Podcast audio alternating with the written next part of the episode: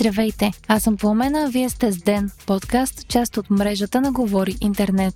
Днес ще чуете какво включва българският план за възстановяване, акции на коя социална мрежа купи Илон Мъск и как анонима удариха Русия. Четвъртък, април, седми ден – Европейската комисия даде одобрението си за плана за възстановяване и устойчивост на България. Лично председателят на Европейската комисия Урсула фон дер Лайен беше в София и връчи на премиера Кирил Петков оценката на комисията за българският план. По него страната ни ще получи финансиране в размер на 10% от брутният ни вътрешен продукт или 6.27 милиарда евро. Това е близо 12,5 милиарда лева за изпълнението на 53 проекта проекта и 47 реформи. Фондер Лайен определи българският план като забележителен и каза, че в сферите на зелената сделка и развитието на възобновяеми източници на енергия страната ни е представила един от най-амбициозните планове. Близо 60% от средствата ще бъдат насочени именно в тази посока – преход към чиста и сигурна енергия. Според премиера Кирил Петков това е пътят на страната ни към енергийна независимост, чрез развитие и инвестиции в собствените ни природни ресурси. Планът трябва да се реализира до 2026 година и той предвижда отрояване на производството на възобновяема енергия. Ключови са инвестициите в интерконекторите с Гърция и Румъния,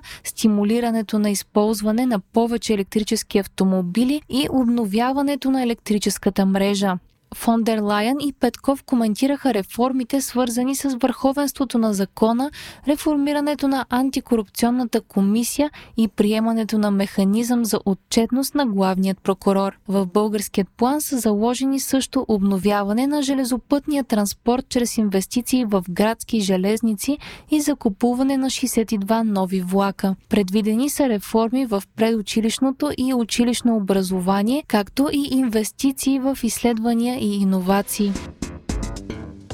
Важните въпроси, по които народните представители предстои да вземат решения, се натрупват. Освен изборът на шеф на БНБ и гласуването дали страната ни да отпусне военна помощ на Украина, депутатите трябва да вземат решение и за средства за агенция Пътна инфраструктура между две от партиите в управляващата коалиция Продължаваме промяната и има такъв народ в последните дни се създава напрежение. То бе породено от предстоящият избор на говерньор на БНБ и това, че двете партии излъчиха различни кандидатури, като по този начин най-вероятно победителят ще бъде решен от опозицията. От формацията на Слави Трифонов заявиха, че няма да си тръгнат от коалицията, ако следващата седмица бъде избран кандидата на Продължаваме продължаваме промяната Андрей Гюров, вместо предложеният от има такъв народ Любомир Каримански. Въпреки това в публикации в Фейсбук Трифонов сподели, че искрено се надява министър-председателят да ревизира отношението си към Северна Македония и към избора на шеф на БНБ. За сега е ясно, че освен от продължаваме промяната, Гюров ще бъде подкрепен и от Демократична България, а се очаква ГЕРБ и ДПС да подкрепят Каримански.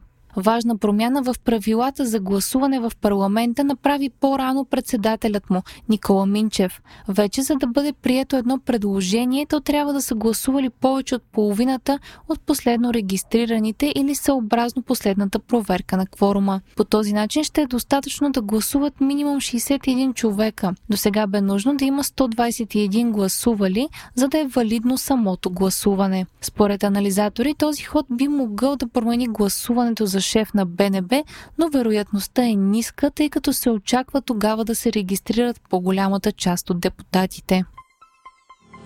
Хайтек четвъртък с Viva.com началото на седмицата стана ясно, че милиардерът Илон Мъск е закупил 9,2% от акциите на Twitter, което го е превърнал в човека с най-голям дял в компанията, пише BBC. Мъск е закупил акциите за 2,89 милиарда долара. Рязкото навлизане на Мъск компанията е притеснило някои от служителите й. Бизнесменът има над 80 милиона последователи в социалната мрежа и я използва непрекъснато, като често негови публикации предизвикват както промяна в стойността на акциите на различни компании, така и оглавяват световните новини. Така, например, след сделката, стойността на акциите на Twitter се е повишила с 25 25%. В края на миналият месец изпълнителният директор на Tesla и SpaceX написа в профила си, че свободата на словото е ключова за функционирането на една демокрация и Twitter се проваля в опитите си да защити този принцип.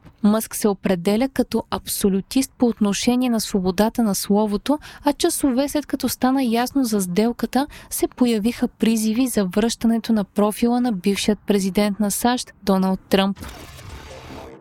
Амазон обяви, че е сключила договори за разполагането на множество спътници в орбита около Земята, за да предоставя интернет услуги, съобщи агенция France Press. Все още не е ясно кога услугата за космически интернет на Амазон ще е достъпна за потребители, но от компанията са казали, че договорите, които са сключили, са най-голямата търговска поръчка на ракети носители в историята. Проектът се казва Kuiper и ще включва до 83 изстрелвания на ракети-носители през следващите 5 години, като целта е да бъдат разположени над 3200 спътника на Амазон.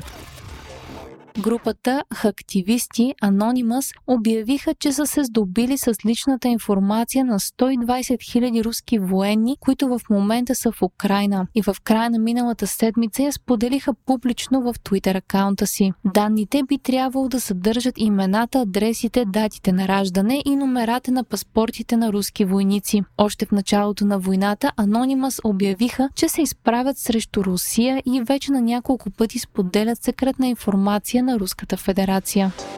Правим ден за вас от 2019 година и вече са излезли над 600 епизода. За да продължаваме да създаваме съдържание, което ви е интересно и полезно и да подобрим ден, ви молим да попълните анкетата, която сме подготвили. Можете да я откриете в описанието на епизода. Анкетата е кратка и ще ни помогне да направим ден още по-добър. Благодарим ви! Вие слушахте подкаста Ден, част от мрежата на Говори Интернет. Епизода подготвих аз, Пламена Крумова Петкова, а аудиомонтажа направи Антон Велев.